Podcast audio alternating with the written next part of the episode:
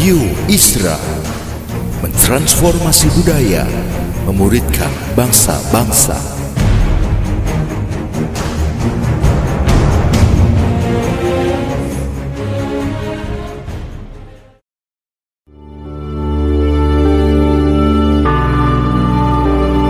Apostolic Prophetic Messages mengungkapkan pesan dan arahan dari hati Tuhan bagi gerejanya demi menuntaskan mandat kerajaan Allah di Indonesia dan bangsa-bangsa. Selamat mendengarkan.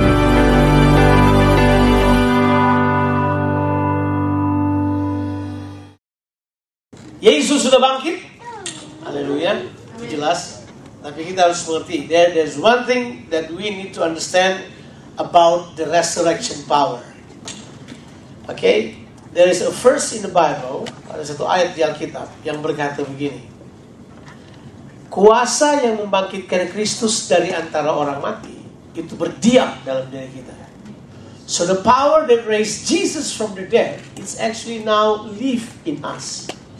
Abide in us.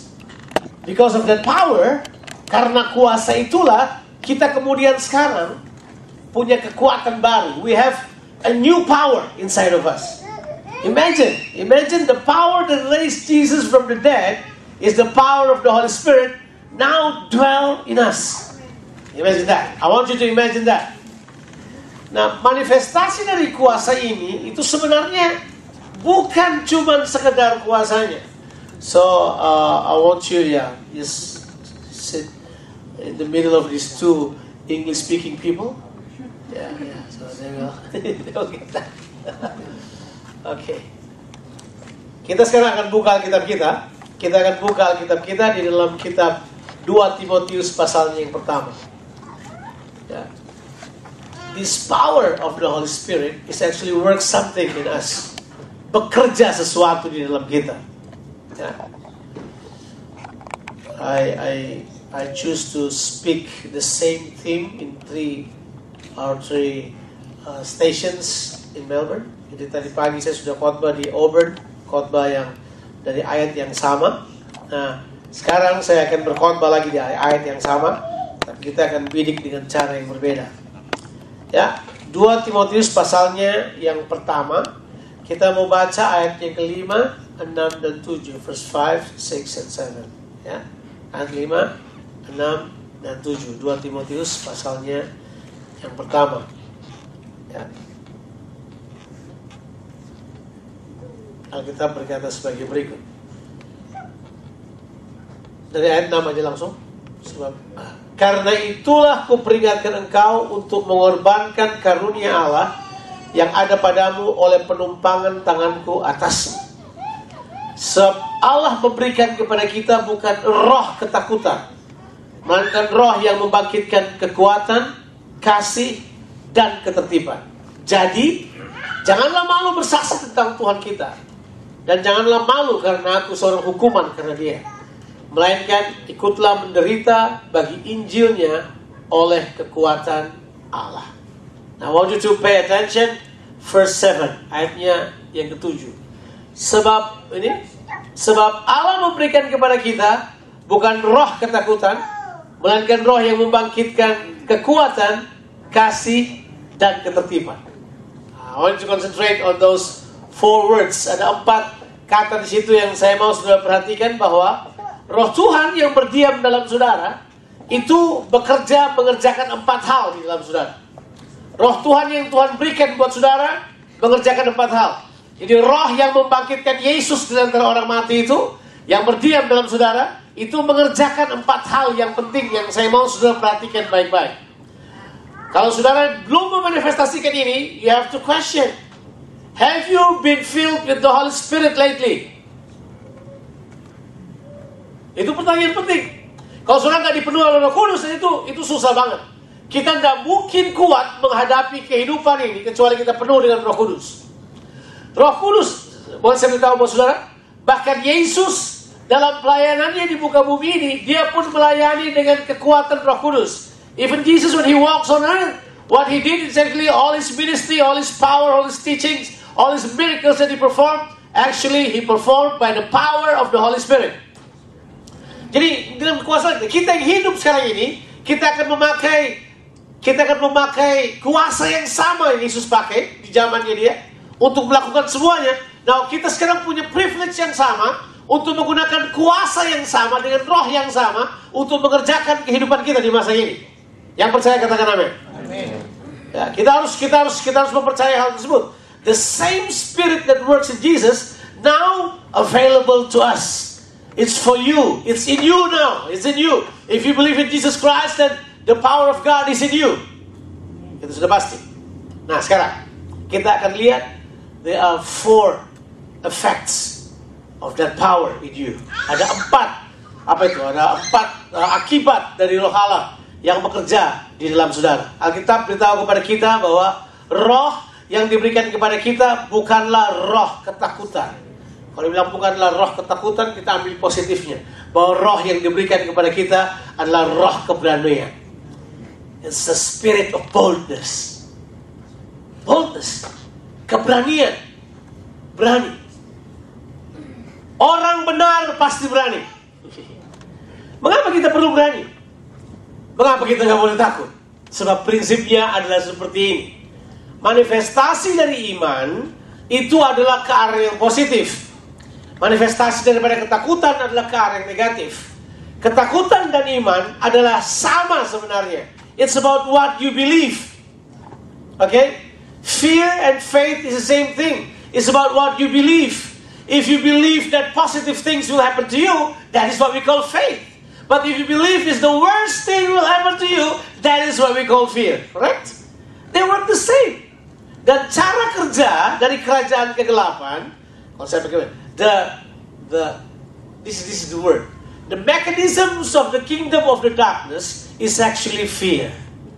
That's the way they work. That's the system of the kingdom of the darkness. Is install fear in you.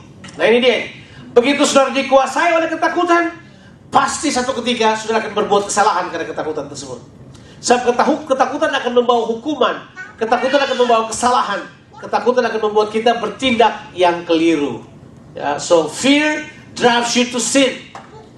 Fear leads you to sin. But when you have faith, faith will lead you to the righteousness of God. Iman akan menuntut saudara pada kebenaran firman Tuhan. Itulah sebabnya kita perlu berani. Dan roh kudus yang mengerjakan keberanian dalam kehidupan kita. Begitu orang dipenuhi oleh roh kudus, biasanya mereka berani. Ya. Saya masih ingat, saya masih muda, masih 16 tahun. Ya, saya masih ingat pas saya bertobat, papa saya marah pada saya. Motor diambil, jadi saya mesti jalan kaki. Bertobat, motor diambil. Makanya kalau ada sering kali Nah, zaman sekarang kan kalau orang bersaksi pernah hadir di KKR nggak? KKR-KKR sekarang kalau orang bersaksi pasti ada ada ada pengusaha atau ada siapa dulu saya susah, sekarang ikut Yesus saya sukses. Kan gitu ya? Gitu ya? Dulu saya susah, ikut Yesus saya sukses. Ada yang berkata dulu saya bodoh ikut Yesus jadi ada pemain bola. Dulu waktu saya uh, belum ikut Yesus saya main bola biasa-biasa. Begitu ikut Yesus saya main di Piala Dunia. Kan begitu. Tapi kalau saya perhatikan kesaksiannya Paulus, udah. Paulus bersaksi gini, sebelum saya ikut Yesus, saya juara di tempat saya. Saya orang paling hebat di generasi saya. Saya pernah sekali sebagai seorang ahli Taurat. Saya adalah seorang yang paling hebat di Sanhedrin. Seorang paling top. Saya paling terkenal. Orang semua takut pada saya. Begitu saya ikut Yesus, semua fasilitas saya hilang. Sudah ikut Yesus kalau begitu kesaksiannya? Tapi kan memang begitu. Dunia mengajarkan kepada kita untuk ini, prompt atau mengarah kepada kesuksesan. Right? Kalau Stefanus bersaudara, saya ikut Yesus, saya dirajam dengan batu sampai mati. Mau ikut Yesus? Kalau Petrus bilang, saya ikut Yesus, ya ampun, mertua saya sakit, didoakan. Saya tambah punya mertua, di luar di dunia ini saya tambah susah. Saya ikut Yesus, saya harus buang, saya punya apa uh, usaha bisnis, bisnis uh, fisherman, penangkapan ikan yang terbesar di Galilea. Saya ikut Yesus, saya tidak punya apa-apa. Hampir semua orang ikut Yesus, practically mereka harus tinggalkan semua yang mereka sukai. Zaman sekarang kita kuat banyak gini, kalau saudara ikut Yesus, bawa yang kamu suka. Tuhan akan bertambah apa yang kamu suka, gitu kan? Hei, yuk mari kita perhatikan baik-baik. Kasih karunia yang Tuhan berikan pada kita, oleh rohnya yang dia taruh dalam kehidupan kita, itu memberikan kepada kita keberanian untuk hidup seperti yang Tuhan kehendaki. Berani nggak? Punya boldness nggak masuk pada kehendak Tuhan? Do you have one? Saudara punya? Atau saudara adalah orang-orang yang takut untuk masuk pada kehendak Allah itu. Nah, ada tiga dasar mengapa kita tidak boleh takut. There are three reasons why we shouldn't be afraid anymore. Ada tiga alasan. Ada tiga alasan saudara harusnya berani dan tidak takut. Ada tiga alasan penting. Alasan yang pertama adalah begini. Karena kasih yang sempurna berdiam dalam saudara. Perfect love drives out fears. Betul kan? Kasih yang sempurna mengusir ketakutan. Pernah lihat kasih takut?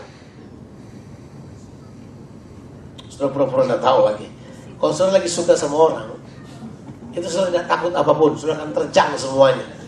Papa mau pun sudah tidak dengar. Yang penting sudah kerjakan apa yang sudah mau kan gitu, ya kan? Karena memang benar. Ini prinsipnya. Ini prinsipnya kasih. Entah kasih agape, entah kasih apa pun. Yang namanya kasih, you cannot oppose love. Anytime you oppose love, that love becomes stronger. Setiap kali saudara berusaha untuk melawan kasih, kasihnya tambah kuat. Coba. Hana sama Yudi waktu pacaran. Oposisi datang buat mereka. Pak, emang mereka berhenti? Tambah membara. Makanya begini, kalau ada orang lagi pacaran, jangan diladenin. Lewatin aja. Begitu kita lawan mereka, kasih mereka tambah kuat. Saya udah ketemu orang, mau berbeda agama ke, mau apa ke. Begitu mereka falling in love together, do not oppose them. Anytime you oppose them, their love becomes stronger. Karena itu, itu memang sifatnya kasih kayak begitu. Alkitab bilang, air yang banyak pun tidak dapat memadamkan kasih. Orang menjual hartanya, membuang, ya betul. Orang membuang apa tuh, uh, derajat kebangsawanannya untuk dapat bersama dengan orang yang dia cintai. Because nobody can stop love. Love always bold. Selalu. Selalu. Kasih pemberani. Selalu. Kasih enggak? Kasih enggak? Enggak bercanda. Dia berani. Coba Yesus. Saking mengasihinya saudara. Okay, on the way to Jerusalem, people would say like this, oh, they will kill you. They will, you know, they, they will arrest you. They will put you in jail. They will, they will torture you. And then this is this is what what what uh, Peter would say to Jesus.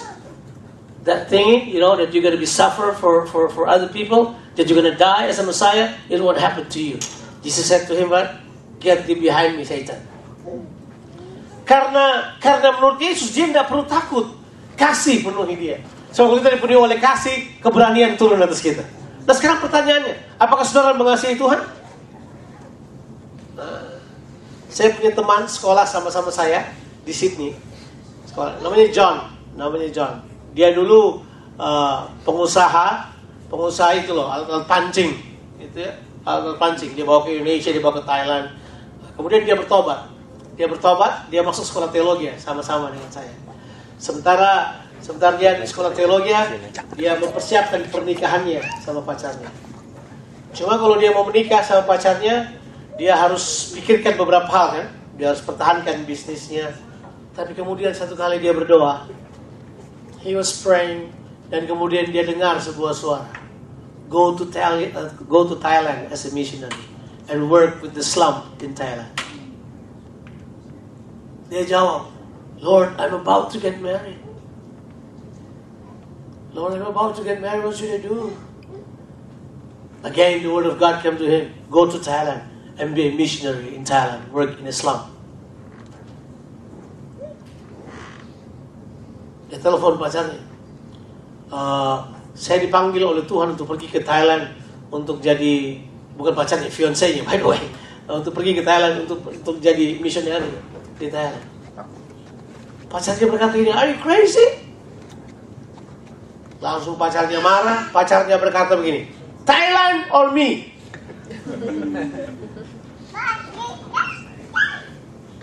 John ambil gitarnya. Kemudian dia nyanyi lagi. If you're a Christian, you're a servant. Kalau engkau adalah orang Kristen, engkau adalah hambanya Tuhan. Kamu akan ikuti apa maunya Tuhan. Bukan maunya siapa pun di sekelilingmu utama dalam kehidupan. John letakkan teleponnya. Dia kembali pergi kepada beberapa mentornya dia. Dia tanya, he goes to his mentors and ask, this is my condition.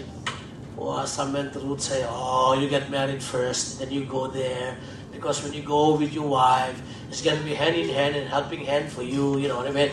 And John would say, okay, come to our mentor. The mentor would say, oh, you know, uh, the vision of God not always been like you have or you, you hear the voice of the Lord now, you can do it next month, or probably six years later, and you can do it. Oh, okay. Don't move to another mentors again. Another mentor would say, "Oh, yeah, yeah, yeah. You, you have to you have to do the will of God, but you have to see also around people. Probably the sign of God give you something here and there. Ah, John, come back to the Lord again. Brother, go to Thailand and be missionary in Thailand, work in Islam.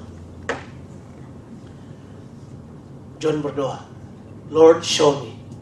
Kalau ada hamba Tuhan senior di Australia yang pergi ke Thailand, saya mau ikut.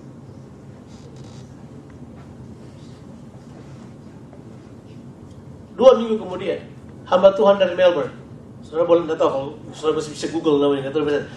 Namanya Tom Rose. Tom Rose, pastor in Melbourne in 19, 1988 till 1990, 91. Tom Rose about to leave his ministry in here and want to go to Thailand because they said Thailand a lot of uh, uh, apa itu? Kita bilang waria di Indonesia apa sih? Trans ya transseksual itu ya baci baci ya female oh whatever you can call it okay. nah jadi Tom Rose terbeban sekali untuk orang-orang kayak gitu. Tom Rose sudah bekerja dengan masyarakat gay Melbourne ini sudah lama banget. So Tom Rose kemudian putuskan bahwa dia akan tinggalkan congregationnya ada kurang lebih seribu orang. Kemudian dia akan pergi ke pergi ke itu. Dia bakal pergi ke Thailand. Tahu nggak?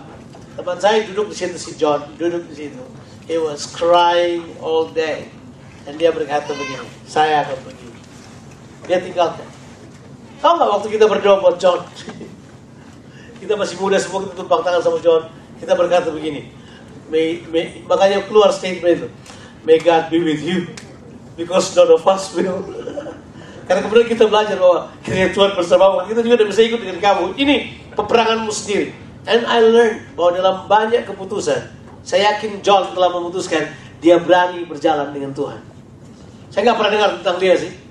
Whatever he, uh, whatever he does now, I don't know. But he is now still in Thailand, working with Islam after 24 years. Nah, saya yakin banget bahwa Tuhan kadang-kala beri pilihan buat kita. Cuma kita takut ya nggak sih?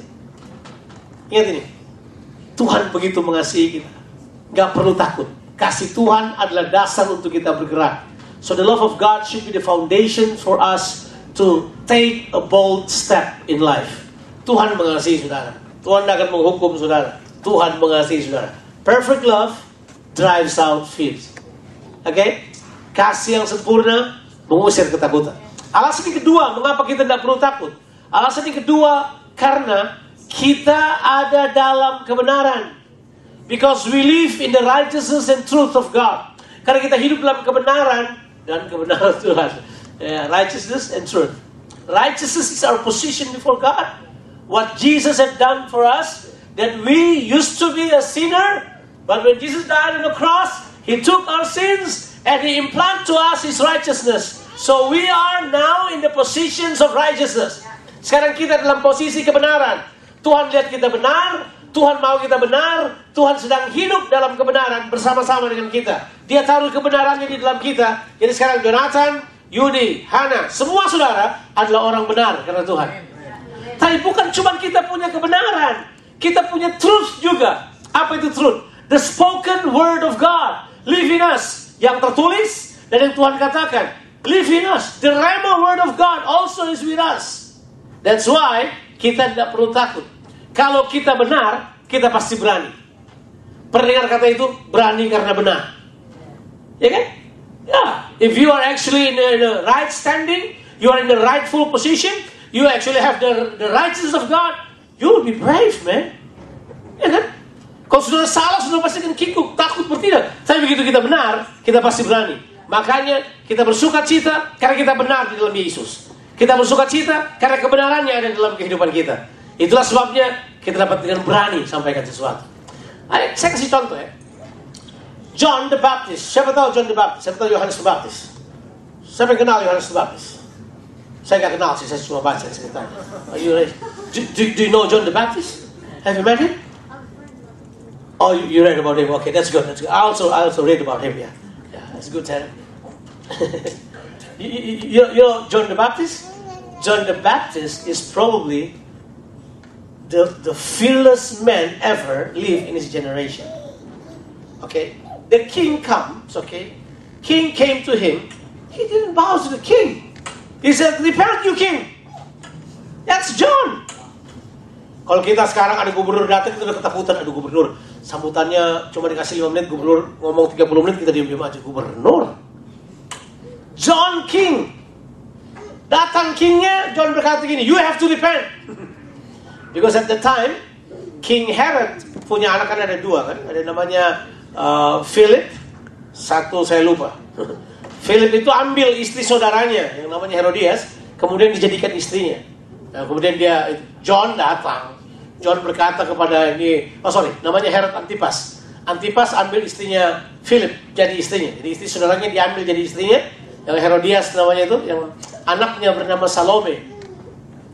Dibawa, John datang lalu berkata begini, bertobat. Kamu harus kembalikan istri saudaramu. Wow. Nah ini Alkitab bilang. Kenapa John punya keberanian? Because he live holy. He live righteously. Let's let's read that first. Um, Leah, Mark chapter 6. Let's read verse 20. Kita Markus pasal 20. Keberanian datang kalau kita benar. Keberanian datang kalau kita benar. Oke. Okay. Mark chapter 6 verse 20.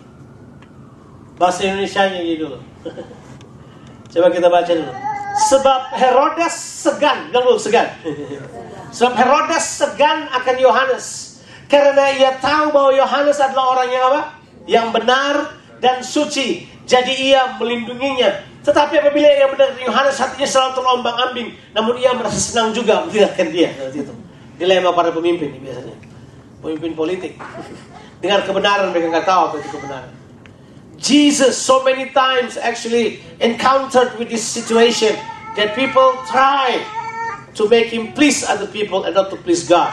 Jesus boldly stand and said, No, I have to please God. Rasul Paulus juga berkata demikian. Kalau saya berupaya menyenangkan orang lain, saya bukan hamba Kristus. Ya kan? Uh, I don't know. I've been in the ministry quite sometimes. I've been in the ministry full time. Sudah 25 years this year. 25 years. I've been in the ministry for 33 years. This year, 34 years. I started my ministry when I was 16. So I've, I've been preached since I was 16. Yeah. And then since then, I still keep preaching the Word of God. You know, sometimes when you preach, you try to please other people, right? You try to please people so people would listen to you more. We try to give them some smooth word, in, you know, to tickle their ears so they will say, oh, he's a good preacher. I like him. Oh, oh. But when you do that, this is what Paul said. If I try to please men, and I'm not the servant of God. Kalau saya mencoba untuk menyenangkan manusia, berarti saya bukan hamba Kristus. Kalau saya coba berusaha untuk kasih senang orang, saya bukan hamba Kristus. Seringkali kita kalau datang ke gereja kan, terus kemudian kita berusaha untuk bikin orang senang. Terus kita lupa kebenaran harus disampaikan. Tidak apa-apa bikin orang senang. Tapi jangan lupa, jangan bikin senang orang sambil mengorbankan kebenaran. Jangan bikin senang orang sambil membuang prinsip-prinsip yang Alkitab ajarkan kepada kita. Saya selalu bilang buat orang seperti ini. Saya tahu, saya tahu rahasia kegagalan. Saya tidak tahu rahasia kesuksesan. Saya tidak bisa beritahu saudara rahasia kesuksesan. Karena saya juga mungkin belum sukses sampai sekarang. Tidak tahu terserah penilaiannya orang. Tapi I know the the secrets to failure. Yeah, I know. Apa secret untuk kita gagal dalam kehidupan ini? Try to please everyone. Try to please everyone. Uh, you're afraid to step on toes. Takut kan? Tidak enak, tidak enak. Serbang enak, sebelah kikuk. Arizona nggak bikin apa-apa. Nah, harusnya kita kita harus punya keberanian. Apa dasar keberanian kita? Yang pertama kasih, yang kedua adalah apa? Kebenaran. Yang ketiga, mengapa kita tidak perlu takut lagi? Yang ketiga adalah mengapa kita tidak perlu takut lagi? Kita harus hidup dalam keberanian. Karena gini, ada sebuah fakta yang tidak mungkin dirubah. There's a fact, the real fact, that our enemy has been defeated once for all, forever. Our enemy has been defeated. Musuh kita telah dikalahkan sekali untuk selamanya. Dia tidak akan pernah ada di posisi yang menang karena dia telah dikalahkan. Maka kekalahan iblis adalah utterly, totally, irreversible, forever. Dia tidak akan balik lagi. Iblis tidak akan pernah menang lagi. Itu dasarnya mengapa kita harus hidup berani. Jadi begini. Question sebelum saya pindah ke poin saya yang berikut. Question Adelaide. What is the thing that you are afraid of right now? Apa yang saudara takutkan sekarang ini? Coba pikir aja. Apa yang saudara takutkan? What? What is the thing that you are afraid of? What is the thing that you actually, you know, have fear to face right now? Apa? Mungkin kalau saya adalah uh, saya takut orang yang saya cintai meninggalkan saya misalnya. Saya takut kalau kita semakin tua kita mulai sering lirik di uh, kalau sudah mulai 50 katanya kita mulai lirik kalau kita mau tidur malam-malam berapa lama lagi dia bakal tidur di sebelah saya ini. Kan begitu kacanya. Ini cuma ini menurut penelitian aja. Kita mulai takut kehilangan orang-orang yang kita cintai. We, we, ya. Terus kemudian kita takut juga anak-anak kita gimana nanti. Will will they be successful as we think they gonna be? Apakah mereka bakal berhasil satu ketika? Kita afraid pekerjaan kita bakal gagal. Kita bisa takut apa aja. So what is you afraid of? Jangan bilang saya takut kecoa. Itu bukan takut. Itu konyol. okay, so that is not kind. That, that, that, that's not kind of fear that I'm asking for. What are you afraid of the most in your life? Kalau masih ada, bolehkah saya bilang ini buat saudara? Datang kepada Tuhan dan izinkan Tuhan penuhi saudara dengan rohnya. Sebab kalau rohnya turun atas saudara, ketakutan pasti pergi. Yakin saya, yakin. Oke, sekarang yang kedua. Setelah setelah kita kembali ke uh, 2 Timotius 1 ayat yang ke-7, setelah dia berikan kepada kita keberanian, yang kedua dia berikan kepada kita kekuatan. Terjemahan Indonesia kekuatan. Terjemahan Indonesia bilang strength. But sebenarnya terjemahan bahasa Inggrisnya power. Everybody say power. So the Lord didn't give us the spirit of fear, but He gave us the spirit of power. So yang kedua it's power. Everybody say power. Okay, in the Bible there are two words actually translated power. The, the first word is actually exousia, yang artinya adalah wibawa. Terjemahan bahasa Inggrisnya authority. So the first word is authority. That for us, God has given us authority. Authority is, what is authority? Authority is the power to actually command something. So authority is the power to command something. Authority is something that you receive from the person above you. Okay? Dalam kehidupan ini ada rantai authority. There are chains of authority. The highest authority is God. Setuju ya? Otoritas tertinggi adalah Tuhan. Kalau dalam dunia uh, civic setelah Tuhan barulah pemerintah. Setuju ya? Setelah itu orang tua saudara. Setelah itu apa lagi? Ada ada banyak hal. Tapi menurut kalau dalam kehidupan after God it's parents. After parents and people that actually having authority over you placed by God such as spiritual leaders, as your pastor, as your elders, as people that God puts over you. Ada di Alkitab itu. Itu bukan dibuat-buat. And then you. And then people that God entrusted to you. People under you. That's where you learn authority. Authority is actually you are in the you are positioned by God in exchange of authority to exercise some power. If you have power and do not have authority, it's a dangerous thing. Power without authority is dangerous. It means you have what they call wild power. It's like we have a wildfire. Power, jadi kuasa tanpa wibawa itu nggak boleh. Harus punya wibawa terlebih dahulu. Wibawa ini kita peroleh. Wibawa ini diperoleh setiap kita waktu kita percaya kepada Yesus. Siapa percaya kepada Yesus? Okay? If you believe in Jesus Christ, then in that moment you believe in Jesus Christ or you accept Him as your Savior, you accept Him as the Son of God, at that moment the authority of, uh, authority of God comes over you. Oke, okay, kita baca ayat ini dulu. Di dalam, that's what they call the authority as the children of God. The authority as the sons and daughters of God. John chapter 1, kitab Yohanes pasal yang pertama, ayatnya yang ke-12. Yohanes pasal yang pertama, ayat yang ke-12. Oke. Okay. You still okay? Masih bisa ikuti ini? Ya, masih ya? Masih ya? Kita sedang berbicara tentang Tuhan memberikan kepada kita bukan roh ketakutan, tapi roh kekuatan atau power, ya. Tetapi semua orang yang menerimanya diberinya kuasa. Kata kuasa di situ berasal dari bahasa Yunani exousia, which is means authority. Kepada kita diberi kuasa. Jadi setiap saudara punya kuasa dari Tuhan to command something under you. Okay, everybody look at me. The devil is under you. I repeat it again. The devil is under you. Why?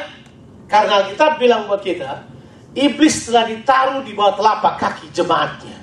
We are the body of Christ. That's why the devil is under you. So you have more authority than the devil before God.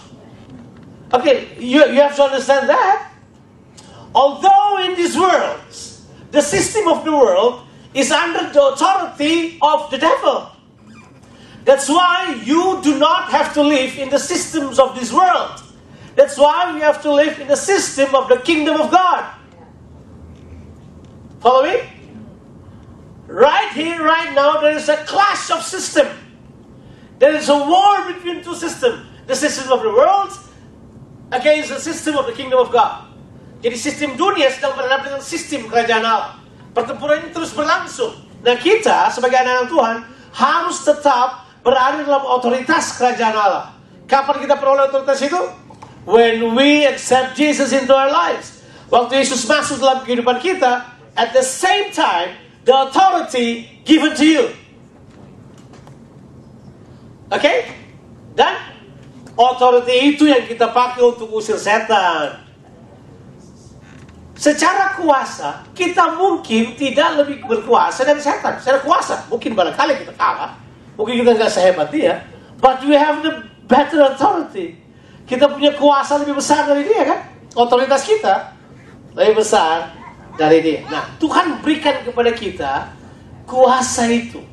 Tapi bukan cuma exousia. Kata kedua dari kata power itu adalah power.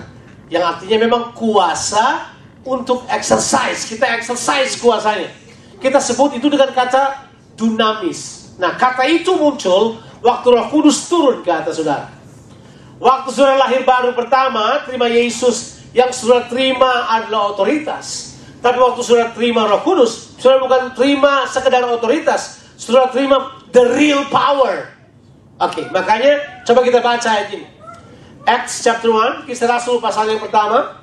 Acts chapter 1. Makanya I don't believe when the power of God comes in you, you know, not only upon you, but in you, create something in you. Dia provoke something in you. Karena dalam saudara ada kuasa. Coba kita baca. Uh, Acts chapter 1, uh, kisah Rasul pasal yang pertama, ayat yang ke-8. Kata kuasa di situ, beda sama kata kuasa di 1 Yohanes 1 ayat 12 tadi. Tetapi kamu akan menerima kuasa. Garis bawah kata kuasa itu. Kalau roh kudus turun ke atas kamu. And you will receive power when the Holy Spirit come upon you. You will receive power. The word power in that words is actually from the Greek word dunamis. Dari kata dynamo. Dari kata itu kita dapat kata dynamite. Jadi kuasa yang berikut yang Tuhan berikan buat kita adalah explosive power of God. To do exploits. Itu kuasa yang besar. Supaya sudah tumpang tangan orang sakit sembuh. Supaya sudah bergerak dalam kuasa Allah. Sudah bergerak dalam kuasa seperti Yesus bergerak dalam kuasa. Saudara usir setan, saudara hadapi musuh saudara. Saudara berhadapan dengan kehidupan ini. So, God is actually implanted in you. God has implanted in you the exousia and the dunamis together. Tuhan telah menaruh dalam saudara kuasa dan otoritas secara bersama-sama. So di dalam saudara ada kuasa, ada otoritas. Tinggal kita pakai atau tidak. Makanya begini, let me teach you something. If you facing any trouble, jangan cari temannya dulu, jangan cari pendetanya dulu, jangan cari yang lain dulu. Berseru pada Tuhan, gunakan otoritas saudara. Misalnya, kalau sekarang sudah sakit kepala, jangan suruh orang lain berdoa dulu, doa sendiri terlebih dahulu. Kenapa? Because in you there is power. Because we don't believe this power, that's why we never use it. So the power lay for nothing in you. Lay waste in you. Baik kalau kuasa Tuhan berdiam dalam saudara dan gak ada gunanya. Lay waste. Lay waste. Orang sakit tetap sakit. Orang mati tetap mati. Ya walaupun nanti kalau saya mati nggak usah doakan dibangkitkan nggak perlu. Nggak. Nggak perlu dibangkitkan. Kubur aja. Karena prinsip utamanya sederhana. Bahwa begini, di dalam saudara ada kuasa. Ya, istri saya itu orang yang paling percaya kuasa Tuhan. My goodness. Sampai hal paling kecil. Jadi, lain saya Saya cerita, cerita. Di satu kali uh, paspor istri saya itu uh, mati biasa. Istri saya kan peduli, nanti pas sudah terbang, eh, eh, tinggal satu bulan, ya tidak bisa terbang, mau tinggal satu bulan. Jadi tinggal lima hari kita mau terbang, kita mau keluar negeri waktu itu, kita masih tinggal di Toraja. Kita masih tinggal, wah, mesti ngurus paspor. Nah, imigrasi terdekat di Sulawesi Selatan itu di Parepare, satunya di Makassar. Jadi kita dari Toraja ke Parepare, is Toraja Parepare itu 4 jam naik mobil, dan 5 jam. Sampai Parepare, tiba subuh-subuh gitu, pergi ke kantor imigrasi. Wah. Ya saya sudah malas aja, saya cuma pikir, ah ini istri saya, kalau dia berencana dia lihat paspornya dulu, dia pesan tiket dulu baru lihat paspor. Nah, kalau mau berencana pergi ke luar negeri, lihat paspor kita dulu. Masih 6 bulan atau lebih apa enggak? Kalau kurang dari 6 bulan, tolong segera apply, jangan pesan tiket dulu, gitu kan? Ini enggak, udah pesan tiket semua jalan, kita punya masalah. Hmm, kita berdoa datang ke Parepare, sampai di Parepare kan biasa. Ini belum zaman Ahok sama zamannya Jokowi. Zaman dahulu kita sebagai hamba Tuhan kan suka-suka bingung kasih duit apa enggak ya? Kasih duit apa enggak kan enggak? Kita putusnya enggak kasih duit dong. Waduh ampun, sampai kita dipimpong. Nah biasanya sebenarnya kalau di Toraja nama keluarganya ini tuh ada sedikit ada ada kuasanya sedikit ada ada eksusianya sedikit Ya kalau urus, urus SIM, saya kan saya urus SIM di Toraja, bayangkan polisinya yang bawa fotonya, foto di mobil, saya tidak perlu turun loh, bayangkan. Wow, saking berkuasanya bisa kayak gitu. Ada eksusianya, ah, itu itu urusan mereka lah. Saya cuma mengikuti fasilitas itu aja. Tapi sampai di Pare-Pare, no fasilitas, gak ada fasilitas. Oh ya iya bu, ibu berangkat kapan? Lima hari lagi. Wah bu, biasanya kita kalau bikin paspor begini harusnya satu minggu. Lima, tiga hari tidak mungkin bu. Waduh, Nggak bisa pak, kita tiga hari udah mesti ke Jakarta. Karena saya kita mesti berangkat. Udah bisa bu. Udah ekspres nggak bisa. Ekspres bisa bu. Tapi ya gimana dong bu? Gitu. Udah tahu kan maksudnya? Gimana dong bu? Oh ini langsung. Oh jadi kita mesti bayar. Kita mesti bayar. Saya nggak mau bayar pak. Saya mau ketemu pemimpinnya pak. Sedang. Saya mau ketemu pemimpinnya pak. Coba bisa dibayar. Wah Oh tapi nggak bisa. Saya mau ketemu pemimpinnya Bapak. Kalau Bapak suruh saya bayar, saya mau ketemu pemimpinnya Bapak. Ibu nggak jadi berangkat loh. Saya nggak usah berangkat, saya mau ketemu pemimpinnya Bapak. Sadar. Ibu Ina men, ngotot kan. Zah. Sudah, sudahlah saya, udahlah ikutilah. Nah, nah, nah, saya mau ketemu pemimpinnya. Sudahlah saya, aduh. Saya suka sungkan ya. Jadi mau ke mana Pak? Habis ini saya mau ke mana? Uh, istri Bapak. Jadi saya pindahin, dia ngomong sama saya, dia mau ngomong sama Ina. Ketemu Pak. Sudah bawa berkasnya, ini kan gitu cuma bawa paspornya. Dia nggak bawa akte kelahiran, dia nggak bawa. Nggak ada. Nah, dia cuma paspor aja, saya bisa bayangkan. Yang pertama berani-beraninya masuk ngotot, tapi surat-surat belum lengkap, kira-kira kayak gitu.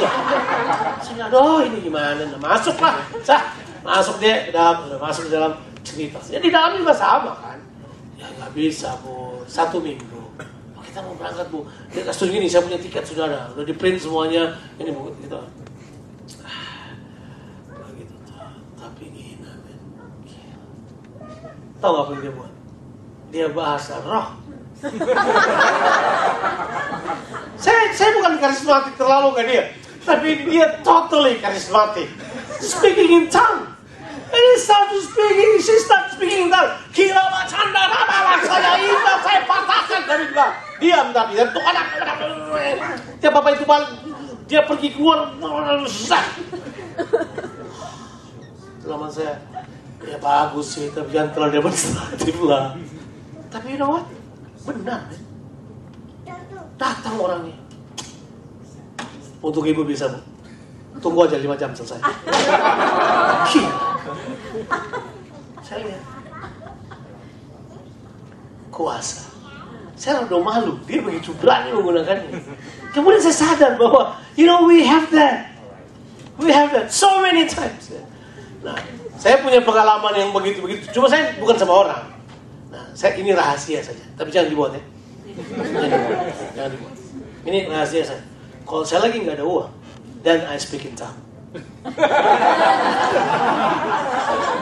I command the money from the north to the south, from the west to the east to come to my wallet. jangan diikuti ya, jangan diikuti. But again, sometimes things that not you cannot comprehend happened happens in the way kadang-kadang kita pandang enteng kuasa yang Tuhan berikan buat kita yuk gini pernah nggak sudah tahu bahwa kuasa ada pada saudara? How do you know that you have power in you? Unless you exercise that power. Oke saya hadir. Saya hadir di sebuah kebaktian. Kebaktian. In the meeting. In the meeting. Uh, saya sudah 18 tahun tidak pernah minum obat batuk. 18 tahun. Waktu itu kan masih muda, tetap bersemangat melayani, tidak pernah sentuh obat batuk sama sekali. Kali ini saya infeksi tenggorokan setelah maraton one and a half months preaching every day. Every day I preach like three to five times a day. So one and a half months marathon. Ah, cancer, throat infection. So I go to the doctor. I have a high fever. The doctor gave me antibiotic and some, you know, cough medication. So I had that. Ngantuk lah besok paginya. Berkhotbah di gereja. Sampai berkhotbah di gereja, ada perjamuan kudus. Ada perjamuan kudus. Terus kita makan perjamuan. Lagi ngantuk pimpin perjamuan kudus. Apa yang terjadi? Saya suruh mereka minum dulu anggur. Ini di gereja teman saya. So, sudah, sudah minum anggur kan? Baru saya sadar, oh mesti makan roti duluan tadi. Dalam saya minum anggur duluan. Tapi teman saya ini, namanya ya namanya ya, pendeta uh, Ruth Ruth Sophia, dia tahu, dia tahu. Kan Jonathan ini tidak bisa ditebak, dia suka dia suka bikin-bikin sendiri itu. Dia tidak mau religius, dia suka tukar-tukar, kira-kira dia suka bikin gitu. Dia pikir ah, dia biarin aja. Tapi saya benar-benar lupa. Oh ya ampun, sudah minum anggur. Saya taruh, kita angkat roti. Semua roti boleh, semua ikut aja. Selesai, selesai. Kemudian saya berkata, oke okay, ini jangan beritahu beritahu Tapi begitulah. Kalau kita jadi pendeta karismatik, kalau sudah salah, kita bahasa roh lagi. oh my God, what should I do? Saya oke okay, kita berdoa dalam roh. So everyone start to pray. And then the Lord said, di sini ada orang yang sakit. Let's start to pray for them. Kita berdoa. Memang benar. Saya kemudian turun, pergi makan di belakang. Ada seorang ibu yang sudah lama sekali mengalami cancer di payudaranya. Udah diambil payudaranya, sekarang setelah tiga tahun kemudian, kansernya menyerang hampir seluruh organ di dalam tubuhnya. Jadi dia tinggal sudah menyerah lagi. Dokter bilang second attack biasanya itu membawa kematian. Jadi nggak tahu gimana. Tahu gak? Dia karena sudah bisa nafas, dia datang ke gereja hari itu. Hari itu Tuhan sembuhkan dia, dia bernafas dengan luar biasa. Jadi kita lagi duduk makan. Terus saya ditanya baru, baru tahu nggak? Saya tahu. Tadi itu ngantuk, makanya saya minum anggur dulu. Aduh Jo, saya sudah tahu ini Jo aneh-aneh apa lagi nih Bro. Tapi saya kira kamu begitu sih, kamu suka bikin hal-hal yang gak jelas-jelas. Tapi kemudian, tahu nggak? Dia nih, tapi you know Jo? Tadi tuh kayaknya jadi aja. Terus baru bilang ini, saya tahu kuasa Tuhan turun dan jamah jemaat saya. Tiba-tiba setelah kita makan, muncul ibu ini datang. Kemudian ibu ini berkata begini, Pak Jo, saya disembuhkan oleh Tuhan. Hari ini saya baru pertama kali selama sekian tahun, sekitar 7-8 tahun, saya tidak bisa bernafas dengan baik. Hari ini saya bernafas dengan lancar. Saya tidak perlu bunyi-bunyi, saya tidak perlu susah tarik nafas. I just feel good. Hei, kuasa masih ada. Walaupun salah makan perjamuan kudus, kuasa Tuhan masih bekerja rupanya. Bukan soal itu yang jadi masalah. Karena begini, the power of God lives in you. Dwell in you. Exercise the authority. Kita tidak pernah exercise, kita tidak pernah pakai kuasa itu kan? That power lay waste. Padahal kuasa itu dia berikan buat kita. Kuasa dari Tuhan dia berikan buat kita. Roh Kudus berikan kita kuasa. Bukan cuma exousia, tapi juga dynamos. Itu bekerja dalam kehidupan kita. Yang ketiga, kasih. Roh Kudus diberikan kepada kita bukan adalah roh ketakutan, tapi roh yang mengandung kekuatan, kasih. Nah ini kasih. I don't want to talk about this. Kita bakal bahas secara terpisah nanti. Jadi uh, saya berhutang untuk menjelaskan kasih. Saya tidak perlu jelaskan kasih secara panjang pada saudara. Tapi kasih itu begini. Saya cuma mau singkatkan aja. Oke, okay, now listen to me carefully. Oke. Okay. Love not manifested equal not love. Kasih yang tidak dimanifestasikan sama dengan bukan kasih. Jadi artinya begini. You cannot hide love inside of you and hope other people will get the outcomes of that love. It means that you have to manifest love through your deeds. You cannot actually think only love by feelings. Oh, I love Brian. Till Brian died, I never touched his life. I never actually do something with him. He just died. But I love him. I love you guys. But until you died, I didn't do anything. I never prayed for you. I never actually invest something for you. I don't, but I love you. Itu namanya Michael Jackson love. Jesus loves is not like that. Michael Jackson say, just call my name and I'll be there. One day in your life, ya kan gitu. Just call my name and I'll be there. Michael Jackson datang buat saudara, kalau saudara dengar lagunya, kita harus berhenti mengasihi cuma dengan perkataan. Mengasihi harus dalam tindakan. Oke, bubar semua praktek. Gereja bersalah karena gereja cuma mengasihi secara teori. Gereja bersalah karena gereja cuma mengasihi secara slogan. We are full with slogan. We just don't have deeds. We talk about love. We have seminars about love. We have thousands of books about love. But we just do not love. Oke. Okay. 1 Yohanes 3 ayat 18. 1 John 3 verse 18. 1 Yohanes 3 ayatnya ke-18. Okay. Little children, we must not love in word or speech, but in deed and in truth. Janganlah kita cuma mengasihi dengan perkataan, tapi kita harus mengasihi dalam apa? Perbuatan dan dalam kebenaran. Kita harus mengasihi, kita harus nyatakan itu dalam perbuatan. Sebab kasih bukanlah kasih sampai kita berbuat kasih. Love isn't love until you give it away. Love isn't love until you share with other people. Love isn't love until you touch other people with that love.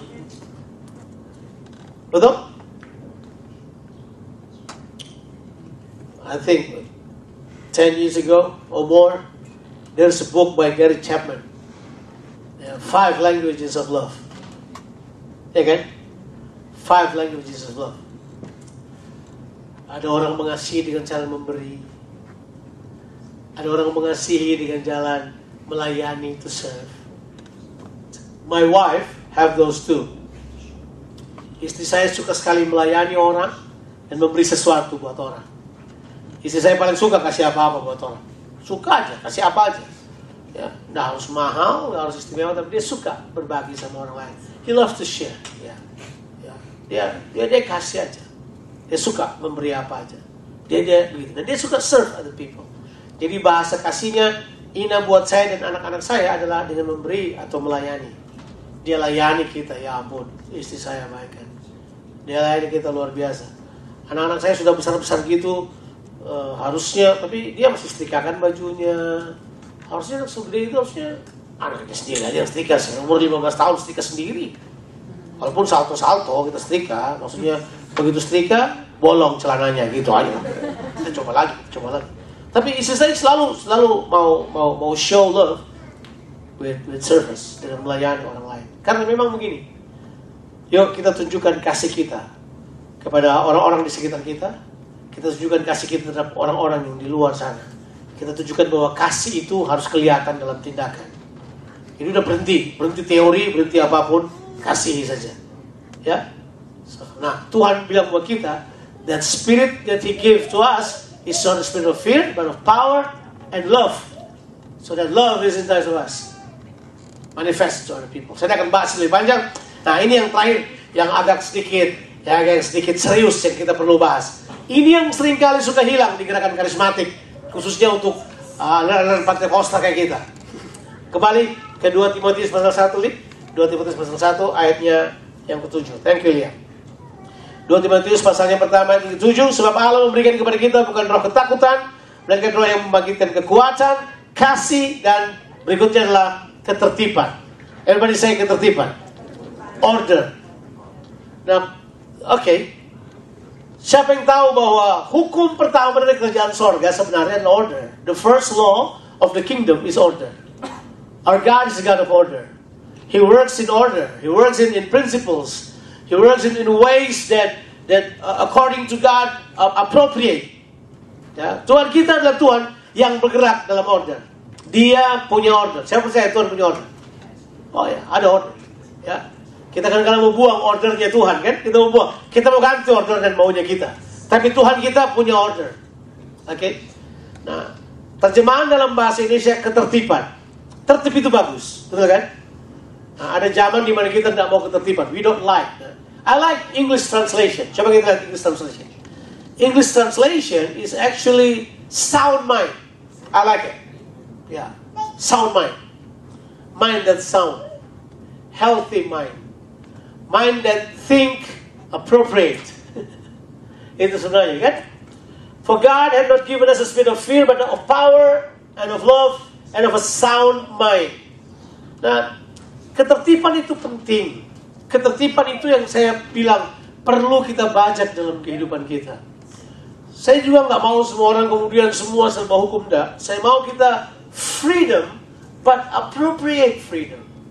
You know, what is appropriateness of freedom? Apa? Apa yang yang yang tepat? Kalau saya bilang appropriate paham gak sih? Inappropriate itu apa? What is inappropriate? What is inappropriate? Okay. Inappropriate, you go to a wedding wearing underwear and just a t-shirt. Inappropriate. Okay. Inappropriate is you standing in front of other people door and singing loudly and false and singing loud 12 o'clock at night.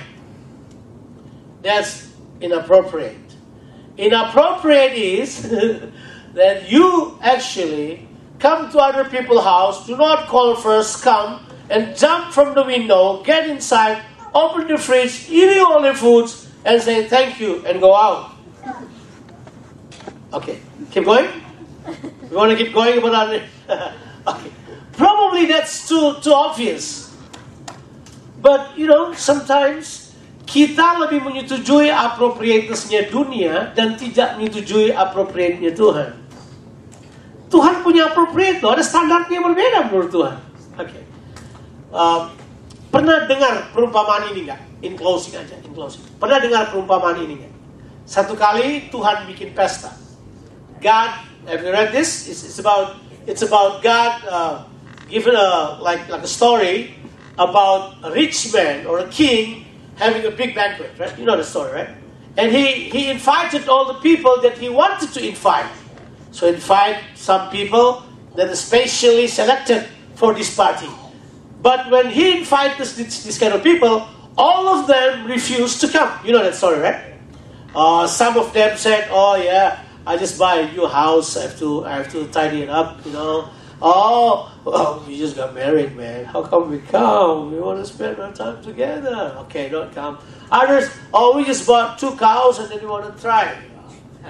That time cows. Probably sekarang, I just buy a new car. I want to try to uh, to Dandenong or to Sydney. You want to try this car, so we cannot come.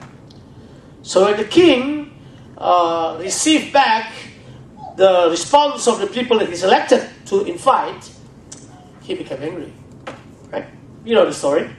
And he said, All right, forget about those guys. Let's go to the highway, byways, go. Pergi, pergi ke lorong-lorong, jalan raya. Kumpulkan semua orang. Orang kaya, orang buta, orang miskin, siapa aja kumpulkan. Para minta-minta, bawa masuk ke sini. Singkat cerita, the servants go out, you know, collect all these people, bring to the party, and the party starts. Okay?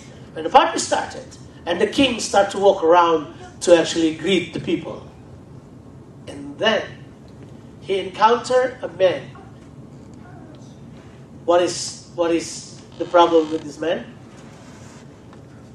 He was dressing inappropriate. Oh, yo, memang dia gembel. Apa salahnya pakai pakaian compang camping? Wong dia gembel kok. Itu dia. Biar lu gembel, kalau diundang ke pesta, tolong jangan compang camping. Itu hukum appropriate. Tapi itu gembel.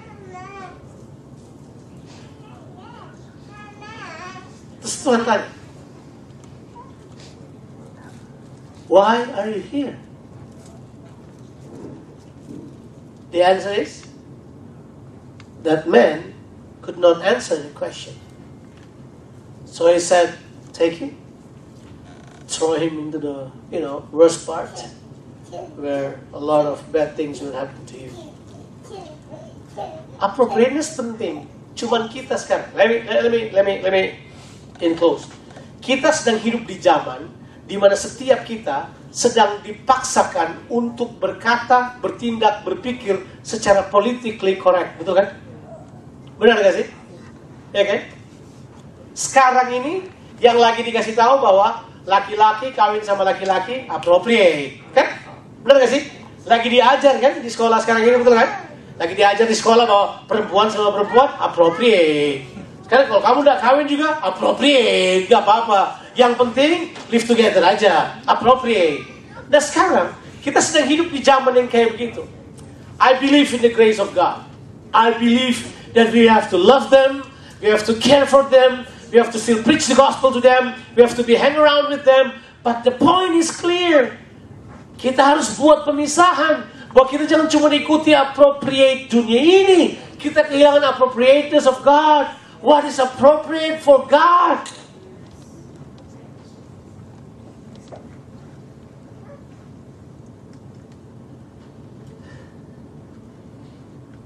Saya sudah cerita belum ya? Sudah pasti.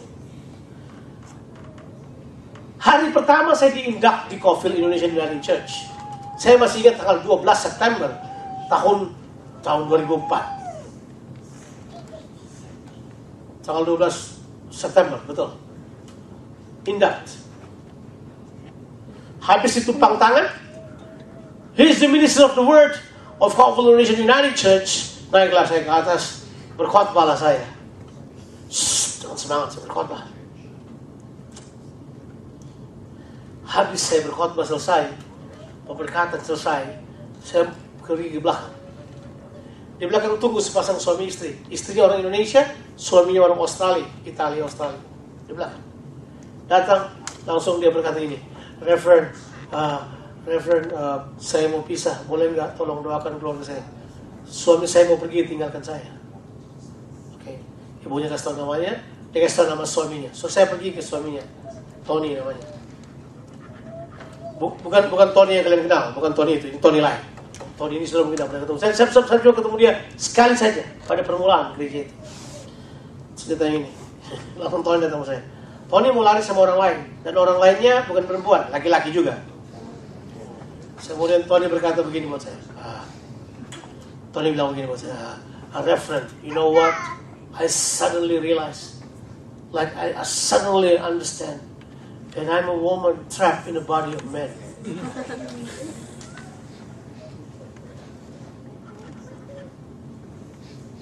oh my God. First, first week, first Sunday, langsung istri saya datang ke belakang. Eh gimana, gimana, gimana? Ada yang perlu didoakan, saya dengar. Ya, ya. Terus saya cerita buat dia. Langsung istri gini, udah Joe, kita di sini satu tahun aja, gak boleh dua tahun. Padahal kita syuting sini sudah 12 tahun. But you know what? Saya balik ke rumah, langsung saya berkata begini. This is a new battle. This is a new war. Kita sedang, no, sudah pikir itu bukan war. Tapi, no, lambat laut. Kalau tiap hari kita terima kayak gitu, kita anggap itu apa? Biasa. And we think appropriate. No, kepada kita diberi sound mind. My goodness, ada sound mind. You see something, you know, this is not appropriate. What does sound mind mean? Sound mind mean you have a moral, you know, your moral distinction in your mind to make it different. What is what is right and what is wrong? That's why you have this mind. So we can actually make a difference in life. Kita putuskan yang benar. Kita hidup untuk diri kita sendiri. Enggak sih? Wow, kita sedang hidup di generasi ini. Yang kita mesti pikir kadang-kala. Ya. Semakin lama, apa yang Tuhan anggap benar, semakin terkikis. Betul nggak sih? Terkikis. Makanya saya beritahu saudara. Ini, my challenge to you. Empat hal ini sebenarnya harusnya mendorong kita untuk kita lebih stick pada kebenaran firman Tuhan. Stick to the word of God majoring in the Word of God. Bahkan saya mau pakai bahasa yang kita pakai sebagai uh, slogannya garam kita.